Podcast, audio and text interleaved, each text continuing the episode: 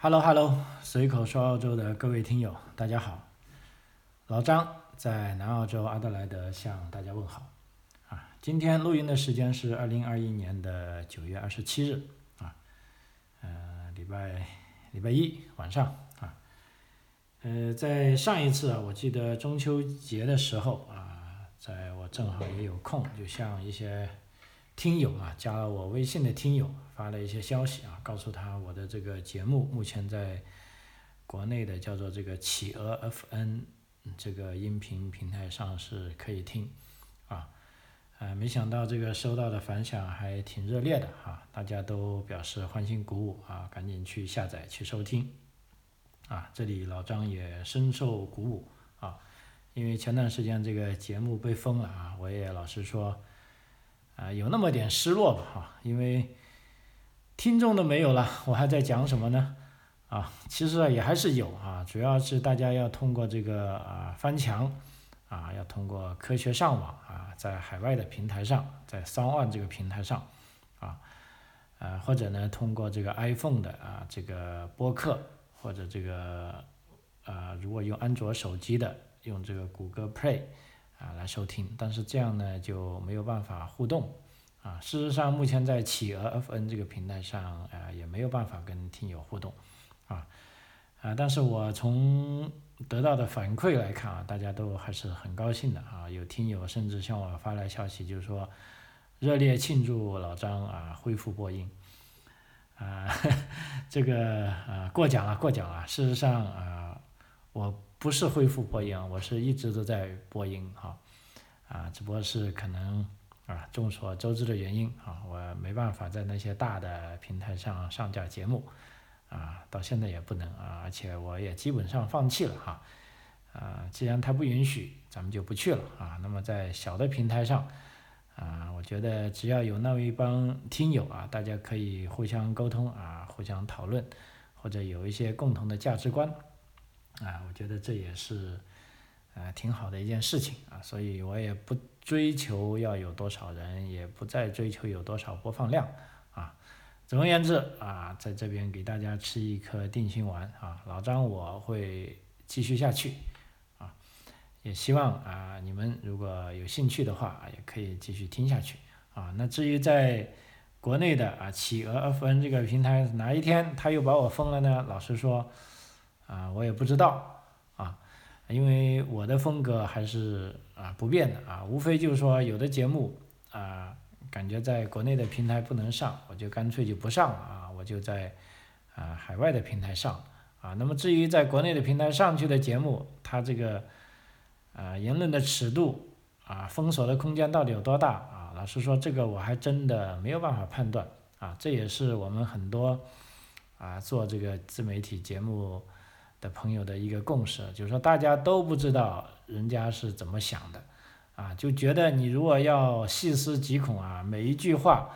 啊都有可能是所谓敏感词，或者就被啊封号，或者就被下架，啊，所以在这种无法适从的情况下呢，呢，有的人干脆就啊不搞了，但我呢，啊。通过这段时间啊，在亲友的，在这个听友们的鼓励下啊，那么我还是继续讲啊，但是我依然是啊，坚持我自己的价值观啊，坚持我的观点啊啊，我不会说去阉割什么，比如说哪些觉得会受到威胁就不能讲，哪些是能讲啊，那不会，要么我就不讲那个方面的东西，要么我就要啊，把我的观点啊。完整的表达出来啊，我觉得这才是一个啊比较负责任的做法啊。呃，近段时间我相信大家也看了很多或者也听了很多关于澳洲的新闻啊，这个潜艇啊啊，地震啊啊，这个呃等等吧啊，很多很多啊。那老张呢也。汇聚了一些东西啊，也想跟大家分呃分享一下啊，但是就慢慢来吧啊，因为到圣诞节前，我现在看啊，我要讲的话题都挺多的啊。那么现在这一期主要就跟大家啊先分享一下，就是说啊最多听友比较关心的问题，就是说澳洲的疫情跟澳洲边境开放的问题啊，因为马上又要到圣诞节了，啊，马上这个新的一年就要来了，啊，而且呢，尤其是咱们国内有很多来申请澳洲留学的啊，包括这些学生跟家长，啊，也很着急，就说这个澳大利亚的边境到底什么时候开放？啊，这个疫苗到底安不安全？啊，该注射什么样的疫苗？啊，啊，因为关于疫苗这个事情啊，也是。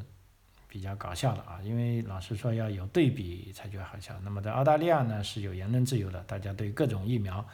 啊都可以说它好，也可以说它不好啊。事实上到现在也有大概有百分之二十的人是反对疫苗的啊。那么反对到什么程度呢？就要上街游行了啊。那么如果有我的微信的朋友啊，大家也可以看到，事实上在。前个礼拜六啊，应该在上个礼拜六还是前个礼拜六，中秋节前的那个礼拜六，啊，我正好在 City 办点事情啊，结果就碰上了这个啊反口罩、反疫苗的集会啊，那么正好我当时有点恼火，因为他们集会呢就是在一个公园旁边，那个公园旁边本来有很多停车位的啊，我一般进城呢我是停在那里啊，虽然那里也要交钱，但是啊那里一个离城里近啊，交的钱也少。啊，那那一天呢，呃，还把我气得够呛啊，因为找来找去啊，居然找不到停车位，啊，后来绕过那个公园啊，才发现一大帮子人啊，一看在喊着口号，一看知道就在啊准备集会了啊，游行示威了啊，所以我只好要把车停在很远的地方，啊，结果办完了事呢，哎，我突发奇想，啊，咱们也来啊看一下这个集会吧，因为一听他们讲就是这个啊反对疫苗的一个机会。啊，叫 My Body My Choice 啊，就我的身体我做主啊，就是说你们不能给我随便打疫苗。呃，事实上这个疫苗呃这一次集会呢，最后啊有新闻放出来，大概警方估计是有二千五百人参加啊，就呃反正也算是比较大的集会了啊。啊，事实上这一次自由集会呢，他们是呃是等于说怎么是为一个老师进行。呃，称就是说支持这位老师的啊，因为什么呢？呃，这位老师呢，他是一位高中的老师，叫做在 Temple Christian College 的啊。这个老师呢，他叫 Angel Long 啊。因为按照目前南澳洲的这个防疫措施呢，在高中的学生啊，因为超过十二岁了，是必须要强制戴口罩的啊。那我说的这是个前个礼拜六的事，那事实上。这个礼拜呢，南澳洲已经不需要强制戴口罩了，啊，但那个时候呢是要强制戴口罩的，尤其是在教室里。但问题呢，这个老师呢叫 Angel 呢，他就告诉学生们，啊，就说，哎，你们不必遵守公共卫生命令，也就是说，你们可以不戴口罩，哎，那这个就麻烦大了，因为这呢，他就明显等于说是违反了南澳洲的这个公共卫生条例，啊，他不但自己不戴啊，还要求学生。不必遵守啊，结果呢，他立即就被这个学校解雇了啊。那么被解雇呢，他还不服气啊。他是四个孩子的父亲啊，他觉得他被学校解雇，那他的家怎么办呢？啊，他已经向这个啊 Firewall 啊提出啊控诉啊。这个 Firewall 呢，就是一个叫做劳动者的这个公平啊投诉委员会啊。如果你觉得你受到雇主的威胁啊，或者受到不公平的。啊，待遇啊，你都可以去投诉啊。结果呢，这个公平委员会说你受到的处罚好像是符合法律的，我们没有办法帮你啊。结果呢，这个老师呢就啊通过这个网络啊号召了这么多人啊，尤其是不愿意打疫苗的人啊，也不愿意戴口罩的人啊，就来集会来支持他啊。我觉得这个集会也啊挺有意思的哈。啊，公园很大啊，大部分人呢都没戴口罩啊，当然旁边也有一些警察啊，警察呢是很老老实实的戴着口罩啊，在远远的看着他们啊，那我呢这个等于说这个这个路过群众呢，也在人群中穿来穿去啊，也看了一下啊，还有几个人啊向我递了一个传单啊，那么我观察了一下，当他们向警察递传单的时候啊，这个警察是。表现很冷酷啊，也不接他们的传单，啊，也不跟他们接触，那么大家就在里面不断有人上去演讲，然后喊口号，那喊口号完了之后呢，大家就从公园一直向这个 King William Street，啊向这个主街走上去，哎，这时警察突然活动起来了，啊，因为什么呢？这个警察要帮他们开路，啊，就前面一部警车啊拉起了警笛，啊，然后这些人就啊还是比较有秩序啊，跟着警察就一直往前走，啊，那队伍大概有呃一两公里长吧，其实。啊，最后呢还有警察压阵啊，就这么就感觉到是非常热闹啊。路过主街的时候，我看有的车，啊，因为这这边的人在走，那边的车就拼命的啊打喇叭啊，也许是表示赞成吧啊。那在我看来啊，这 更像一个嘉年华活动啊，估计是不是大家已经啊在家里憋得慌了啊，正好有这个机会啊，因为我看街上的既然有游行的，也不见得都是。啊，反对口罩或者反对疫苗的啊，总而言之，大家觉得很高兴啊，去玩一下嘛啊，因为这个村里啊实在是啊太寂寞了哈，所以就这个游行啊，整个游行下来呢，按照呃几天后的新闻呢，就说呃还是比较和平的啊，因为警察我看一下，大概就没有花的警力不到十个吧啊。因为在集会现场，我就看到三个，啊，然后在帮他们开路的时候，估计前面有一部警车，那警车里面可以可能有两个警察，啊，然后中间呢有，啊一些路口也有一两个警察，在最后呢又有一个警察，啊，大概就应该是花了十个警力不到，啊，啊，那么等于说在南澳的这种啊反疫苗、反口罩这个游行。啊，看来还是比较和平的啊，因为没有人被受到罚款，也没有人被逮捕，啊，那同一天呢，在这个墨尔本跟悉尼，据说都爆发了这个反疫苗的示威游行，啊，但是那里呢，据说就比较火爆了啊，我们从电视上看来啊，有有人跟警察冲突的，啊，有人被抓的啊，有人还要拿着石头来砸这个警察了，啊，所以这个澳洲人啊，可以说啊。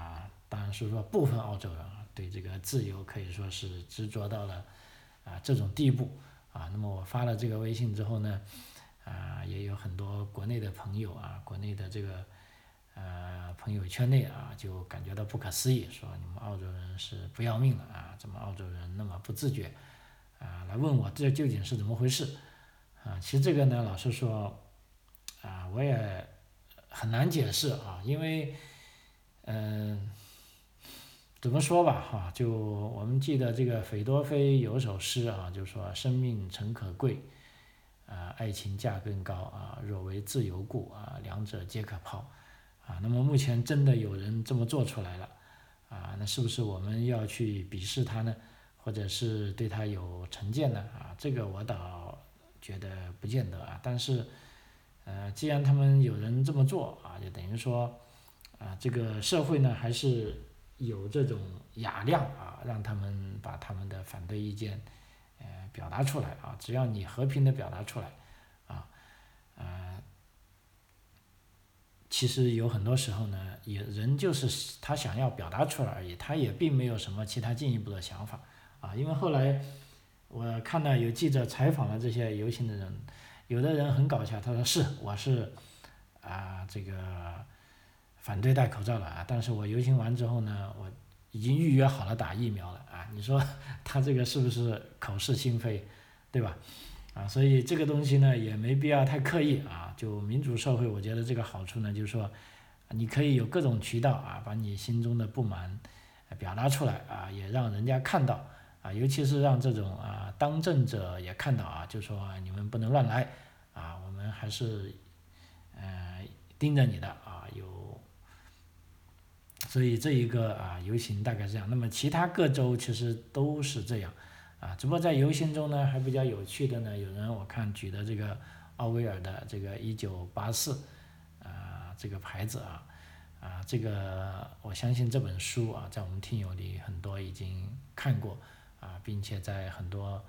场合都会引用过啊，这本书在应该在五年前吧，在中国大陆还可以。买到的啊，但目前据说已经成为禁书了啊啊，一般来说禁书都是很有意思的啊，建议大家去看一下，如果图书馆有的话，也可以借一下啊，或者五年前哪些朋友买过啊，都可以去呃看看啊，到底是为什么禁啊？因为有时候想想这些还挺有意思的啊。那么还有人带着这个是呃 V 字仇杀队啊，这部好莱坞大片里的这个假面人的面具啊，象征着反对这个威权政府的啊。因为在这个抗议过程中呢，很多澳大利亚民众认为啊，澳大利亚政府借着这个抗议啊，加强了自己的权利，从而剥削了民众的权利啊，所以要求要警惕政府，而且一旦如果这个疫情啊宽松之后，那政府应该把权利啊还回给民众啊。那么这个呢，我也觉得是可以理解的啊，的确是啊，一个人有了权利嘛，如果又没有监督啊，他一定会啊。乱来的啊，这个是确定无疑的啊。OK，啊，跟大家分享完这一次南澳的一个游行啊，真的是一个啊，反正我自己的看法就像是一个嘉年华啊，大家都很开心，各路人马啊，甚至我觉得那些警察心里都在呃窃窃喜啊，说哎呀，终于可以走出来逛一逛，或者说啊，终于可以让这帮人他们的这个。呃，情绪得到释放了，那日后对他们执法也有利，啊，啊，总而言之，他这种游行跟我们平时，呃，想象的那种针尖对麦芒啊，是完全不同的啊，基本上完全是一种傲视游行啊，就大家嘻嘻哈哈，啊，表达完了啊，然后该回家回家啊，该干嘛干嘛，啊，啊，那么说起这个澳洲的疫情啊，我们啊，其实啊，不同地方的人啊，感受很不一样。啊，因为什么呢？澳洲其实这个国家也很大啊，大概是，呃，世界第三大吧，仅次于中国啊。它的这个陆地面积大概有七百多平方七百多万平方公里啊。也就是说，我在南澳洲跟一个在呃北领地的人，大家对疫情的感觉是完全不同的啊。就像在前几年山火的时候啊啊，我觉得我说我这里很好啊，哎。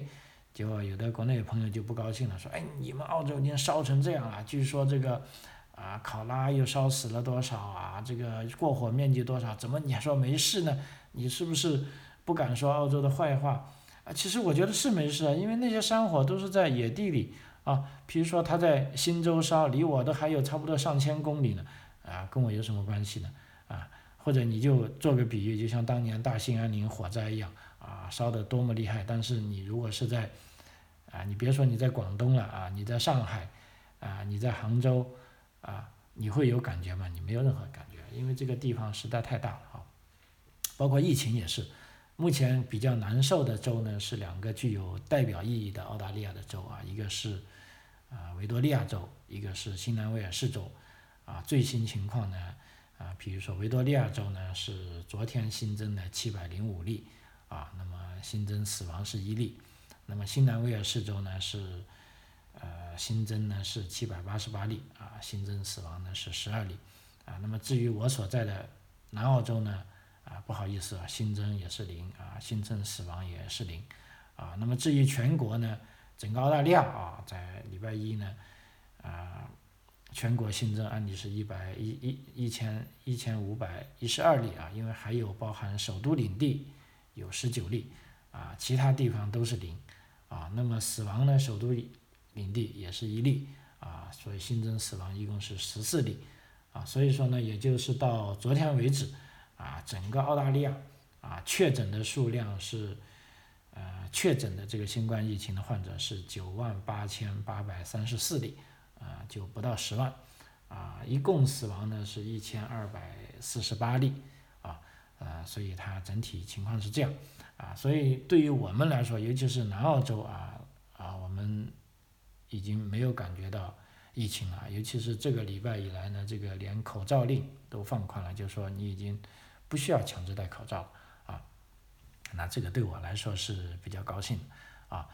啊，而且对于我们来说，目前在南澳洲来说，无非就啊最关键的就是所谓的这个啊社交距离啊，只要大家保持社交距离就行了。啊，另一点呢，你去到各种公开公众场所啊，你要扫一次码啊，扫这个 QR 码啊，就说我到此一游啊，以便万一这个点变成热点之后呢，这个卫生部门可以找到你啊。如果你不扫码也不要紧，你就拿支笔啊，签上你的姓名跟联系电话也行啊，因为总是要照顾一些没有手机或者啊一些不会使用手机的人啊，这都可以的啊。所以我们在南澳洲基本上是没有影响啊。那么新州呢啊，可以说虽然啊有那么多新增病例，但是这个隔离措施呢也在啊慢慢的减缓啊。譬如说是从今天开始啊，新州各地。都恢复了在室外游泳的这个呃游泳池可以开业的一些啊条件，因为之前呢是室外游泳是不可以的啊啊另外呢呃新州这个州长也表示呢，目前啊新州有资格接种疫苗的这个人群中呢，有百分之八十五的人已经接种了第一剂疫苗。啊，那么距离两剂疫苗接种达到百分之七十的标准已经不远了啊。目前呢，新州的两剂疫苗接种率是，呃，已经到达了啊百分之六十啊。那这个是，呃，可以说是非常迅速的啊。因为一旦到了百分之七十啊，目前估计呢，新州两剂疫苗的接种率呢会在十月六号啊达到百分之七十啊。这时候呢，啊，整个州呢就可能会放宽啊限制了。当两剂疫苗达到百分之八十之后呢，新州境内就没有任何啊出行限制了，啊，所以目前来说啊，我们都知道就，啊南澳啊究竟啊整个澳洲，呃究竟什么时候解封呢？就目前看来，就真的就是如这个由这个疫苗来决定啊，包括维多利亚州也是啊，这两个大州呢，可能是说啊，第一是人多，第二个这个医疗资源也比较丰富。啊，目前这个接种的这个啊速度可以说是啊非常快啊，因为一旦啊接种到百分之八十呢，就目前看来各个州都有意向要开放边境啊，当然这里除外，西澳洲啊，目前看来啊，这个西澳洲是啊比较牛的啊，它就是不开放啊，包括啊目前在呃为什么我说州会开放呢？因为这个澳航。澳大利亚航空公司啊，Qantas 已经开始卖票了，啊，就说卖去伦敦、纽约、东京的票都可以卖了，啊，也就是说圣诞节前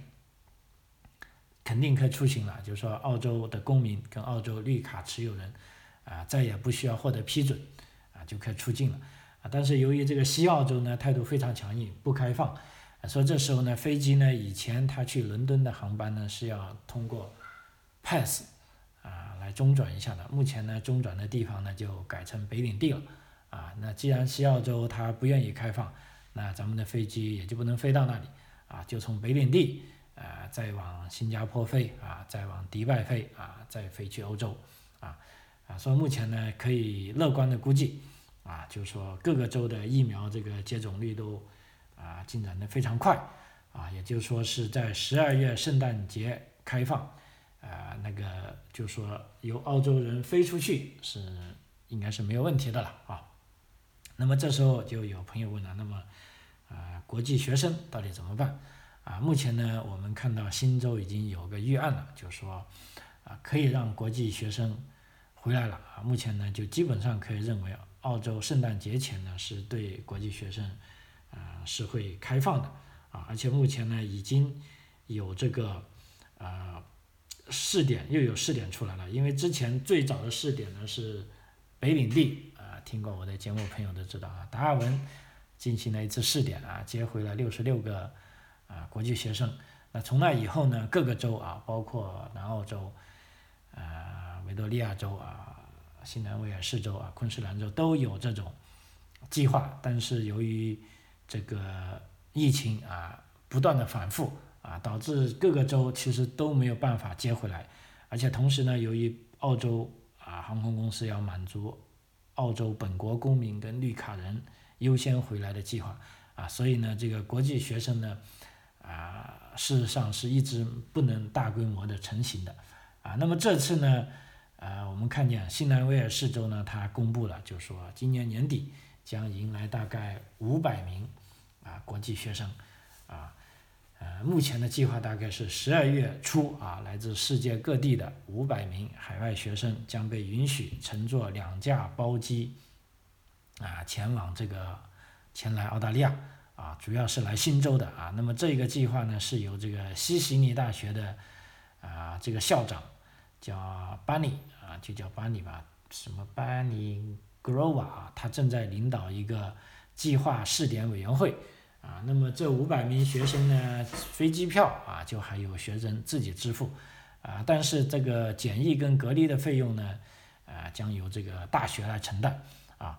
啊。那么这是一个很小的试点，但是它是一个重要的信号啊，这表明我们正在向国际学生重新开放。啊，但问题现在来了，啊，那么对哪些国际学生开放呢？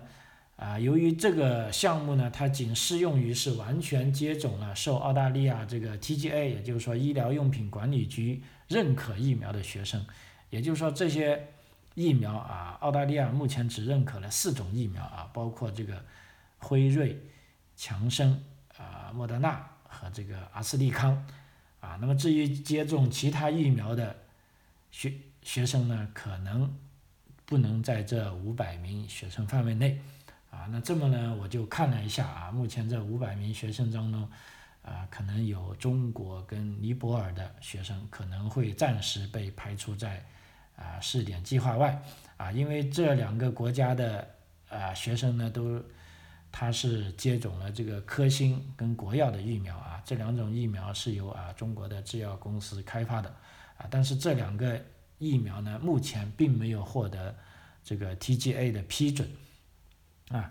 呃，所以这个大大学的这个教授也说呢，他鼓励啊，这个澳大利亚免疫技术咨询小组和这个 TGA 啊，迅速的采取行动，啊，来批准其他疫苗，啊，那只有这些疫苗被批准了，啊，这些学生啊才能够入境。啊，另一方面呢，目前留学生分批返澳的第一阶段呢，这个试点将慢慢扩大啊。但新州的副州长也说了，啊，这个留学生呢将不会占用联邦政府限定的归国公民的人数啊。所以这点呢，就请啊，他也给澳洲本地人吃个定心丸吧啊，就是说国际学生回来了啊，对我们经济是有好处的啊。但即便他们回来，第一个是安全的啊，比如说他们已经注射了啊，这个澳大利亚啊这个国家医疗用品管理局认可的疫苗。第二点呢，他们所占用的这个航班的数量并不会啊挤占这个澳洲本地人归国的公民数啊，那么这个呢就不至于引起这个啊本地公民的啊反对。那么这样呢就是一个啊对于大家都。可以接受条件啊，那对于咱们啊中国的留学生呢，啊我会进一步啊跟进啊，就说比如说中国的这个国药跟科兴的疫苗到底什么时候被 TGA 认可啊？或许呢有的学生你可以考虑啊，就说也可以先飞去新加坡啊啊打了这个 TGA 规定的这四种疫苗之一啊，比如说辉瑞、阿斯利康、莫德纳或者强生。当然了，你如果注射了啊这个科兴或者国药的疫苗，因为这种是灭活疫苗，再注射这种 mRNA 疫苗，到底有没有问题呢？啊，这个呢，啊，可能要向你的医生咨询啊，因为目前我们从得到的新闻看来呢，就是说有的国家啊，由于前一期呢是用了啊中国的疫苗，但后来又发现啊啊可能再用其他疫苗可以起到加强针的作用，所以也出现了。啊，之前是打了两针科兴或者打了两针国药，后来又用辉瑞或者又用莫德纳又用阿斯利康的啊，这种混打的现象，啊，现在都有啊。那么证明从这个医学上呢，可能不是太大问题啊，但是具体到每个学生或者每个个人的情况呢，啊，可能有所不同啊。那么这时候呢，啊，就要咨询你的医生了啊。如果你急着回来，那还是就像以前这个曲线救国一样，啊，也一样可以通过新加坡，因为目前新加坡，啊，觉得是一个中西可以都能够妥协的地方，因为按我所知道的，新加坡既可以打中国的这个科兴跟国药疫苗，也可以打啊辉瑞啊、强生啊、莫德纳跟这个阿斯利康，啊，那么如果啊你想。通过试点计划呢进入澳洲，可能你要打这些疫苗啊才可以啊，呃，当然了，这是对一些大学生，因为我目前也在办理的一些中学生，那中学生尤其是十一、十二年级的这个呃豁免呢又是另一个政策啊，因为这种豁免呢跟试点不同啊，豁免的计划呢，它对这个疫苗是啊没有强制要求的啊。那么说到疫苗这里呢，啊，也有的家长们就说，哎，这个你们澳洲的这个疫苗到底能不能放心啊？因为呃，我们可以经常从这个媒体上，无论是主流媒体啊、自自媒体，都在统计、都在算啊，说这个疫疫苗到底有多少副作用啊。那么有些，尤其是在中国大陆的家长也问我，他说：“你看，哎，我们用科兴跟国药挺好的，都没有说有什么副作用啊。但是呢，用这个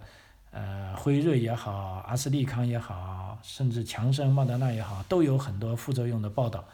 啊。那这一点呢，我只能告诉他啊，就。”疫苗肯定是有副作用啊，那为什么说中国的国药跟科兴没有副作用呢？那是没有报道啊，因为我在中国的朋友都呃很忐忑进来告诉我说这些话都是不能说的啊，就是说疫苗不行，这是不能说的啊，你说了就等于不爱国了啊，那 sorry，那我就说你不要跟我说了啊，这些话费事倒是对你不利啊啊，所以说。我们很难评判啊，这个中国的这个疫苗它副作用有多大？因为现在这些既然都是国家秘密啊，或者都不能说的，那我在这里也不说了。因为老实说，我也不知道啊，没有数据。虽然从这个朋友圈里啊，还是从这个朋友听到的啊，都说啊，有人因为打了疫苗又怎么怎么样啊，都有很多这个事。但是这种事情老实说也呃很难去核实啊。最关键的是没有必要的这个。啊，统计数据啊，你不知道它到底啊作用是怎么样。那今今天呢，我们就主要最后啊一点点时间就跟大家讲一下啊，澳大利亚这方面呢，其实啊疫苗副作用是承认的啊，包括政府也承认啊，包括为了鼓励大家打疫苗呢，澳大利亚联邦政府卫生部呢，他还公布了一个赔偿政策啊，这个赔偿政策我觉得啊非常重要啊，因为这也证明了啊这个政府对疫苗。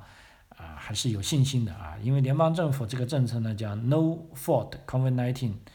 Independent Scheme，直译过来就说是无过失新冠肺炎赔偿计划啊，大家可以去三 W Health 点 G O V 点 A U，也就是说这个联邦政府的官网上看啊，什么叫无过失呢？啊，叫 No Fault Insurance 呢，这是一种事故发生时就不管哪一方。犯错，保险公司都照单全赔的啊，这种保险啊，这种叫无过失保险啊，所以说呢，这个疫苗赔偿计划呢，应该就是这样的，就是说不管疫苗的生产厂有没有问题，不管接种的组织方有没有问题，不管操作医生的护士有没有问题啊，所有的都不是问题啊，出了事情都由政府来买单。所以说，如果没有无过失这三个字呢？如果普通人因为接种的疫苗受到损害，想要获得赔偿呢，就要经过漫长而复杂的这个法律程序啊，因为你要证明这是由于疫苗的原因。但是如今有了这个无过失这三个字啊，只要你通过啊行政申请就可以完成了。所以根据这个政策呢，如果有任何人因为打了澳洲这个药监局 TGA 批准的疫苗，比如说我刚才讲的这个。无论是阿斯利康还是辉瑞还是莫德纳啊，还是这个强生啊，你如果导致了五千澳币以上的损伤啊，那政府就会给予赔偿啊。这里的损伤包括由疫苗造成的各种副作用啊。重点呢，现在我们是指这个新闻里爆出来的，就是指阿斯利康引发的血栓啊，还有瑞辉瑞疫苗引发的这个心肌炎和心包炎啊。那么政府赔偿的范围呢，是不仅包括这个病人的住院费，还有治疗费，还包括因此损失的工资收入啊。因为我个人觉得呢，目前这个它还包含了误工费是极其重要的啊。因为如果你是澳洲公民或者是澳洲绿卡持有人，你本身就可以享受这个免费的全民医保啊，这个本来就是政府买单的啊。如果他不赔误工费的话，那这个赔偿措施其实就是一个比较。啊，空洞的表态的啊，但是现在他连这个误工费都赔啊，那这是一个非常有意义的啊。那么这个申请呢，虽然是九月六号才刚刚上线，但是这个赔偿的啊是可以追溯的，也就是说追溯到今年二月初。我们知道澳洲的新冠疫苗第一针呢是从二月二十一号开始的，也就是说目前联邦政府的这个政策是涵盖了所有的澳洲疫苗接种者啊。那么也有人可能会说，啊，有些损伤甚至死亡是永久的，啊，赔偿已经不顶什么作用了，啊，这也是个事实。但是，个人觉得啊，既然联邦政府有这个底气制定这个计划，他不怕赔款赔到破产，那肯定是对疫苗安全还是有信心的，啊，因为目前看来打疫苗的确有可能产生副作用，但大多数都只是头疼，啊。或者胳膊酸疼之类，没几天就可以自行恢复的啊，所以截止到啊，我这里统计一下数据啊，让大家也可以其实吃个定心丸啊。为什么我说澳洲的疫苗目前还是比较安全的呢？因为截止到九月十九号，有上一周，澳洲是接种了一千一百三十万剂的这个阿斯利康疫苗，只有一百四十亿例随后形成了血栓，有八人死亡啊，十万人中才有一点二例啊，死亡率是百万分之一。啊，百万分之一。另一方面，辉瑞方面呢是截止到九月十二号啊，有数据的，是澳洲接种了一千二百万剂的这个辉瑞疫苗，啊，其中有四百五十七例随后出现了心肌炎和心包炎，啊，但是没有人死亡，而且十万人中呢，中有只有三点八例，有不少还不能证明跟这个疫苗是有因果关系的，啊，所以说呢，这个概率真的很低。啊，低到什么程度呢？它是比出门被车撞死的概率还低。啊，你不信的话，可以查一下这个澳洲的这个车祸死亡率。啊，目前我就查到呢，是每十万人中就有四点四万人，有四点四人啊，十万人中有四点四人，啊，呃，所以如果你这个概率都不不能接受呢，那从小到大可以说所有的疫苗都不用打了，所有医生开的药都可以不吃了。啊，因为有一个数据是啊，美国的数据在二零幺三年吧，有一项对这个疫苗的研究表明，啊，接种疫苗六十天内死亡率呢是十万人中的四百四十二点五例，啊啊，所以我们可以想象啊，就在就不不说这次疫情了，在之前啊，无论是在中国还是在澳洲，所有的孩子入学都要求打疫苗，比如说什么麻疹啊、流脑啊。百日破啊啊！那老师说这些疫苗呢都已有一定的副作用和死亡概率啊。那么这些概率呢，有些风险是啊高过了这个呃它的这个新冠疫苗。那我们是不是也送孩子去不打了呢？啊，这是不用担心的啊。所以对疫苗安全性的存在担心啊，这是正常的，但是不能呃因噎废食。啊，疫苗是导致的健康风险比感染新冠病毒导致的健康风险要低，啊，因为我刚才看了一组数字，在上个礼拜天，啊，在这个新州有八个死亡的案例，啊，其中这八个人死亡呢，是有七个人是没有打疫苗的，啊，另外一个人呢是只打了一剂的，啊，所以目前呢这个呃疫苗它的确啊证明它可以防止啊，特别是往重症转化。所以这个目前啊，这个疫苗呢，有啊好多西方国家都有类似的这个疫苗副作用的赔偿措施啊。我查了一下，美国有啊，英国有啊，加拿大有啊啊。至于中国的新冠疫苗副作用有没有赔偿措施呢？我没有查到啊。那么如果啊有知道这方面的朋友啊，也可以告诉一下我啊啊。当然了，我也希望大家都能够好运气一点啊，能够啊。注射疫苗啊，但是副作用又没有轮到自己头上，啊，但是呢，毕竟啊，人呢都，我们也不能太自私吧，啊，就是说这个概率只能说是非常非常小，啊，但是如果这个啊疫苗的组织方啊已经把这些事情都讲清楚了，而且有相应的，尤其像澳大利亚啊这么有诚意的啊这种赔偿措施，啊，我觉得大家还是。可以去打的啊，因为目前来说疫苗，啊，目前，呃，是世界啊走向这个正常化的啊，看来是唯一一个路径啊。虽然我身边也有不少朋友，包括在澳洲的朋友是，呃，坚决的啊反对疫苗的啊啊，那我觉得这个随随着时间的推移啊，随着这个疫苗注射量的加大啊，有更多的数据。出来，如果能够显示出啊它是安全的啊，我相信啊大家都还是会去打啊。好，这个随口说澳洲啊，这一期就到这里啊，非常感谢您的收听啊，我们下期再见，谢谢。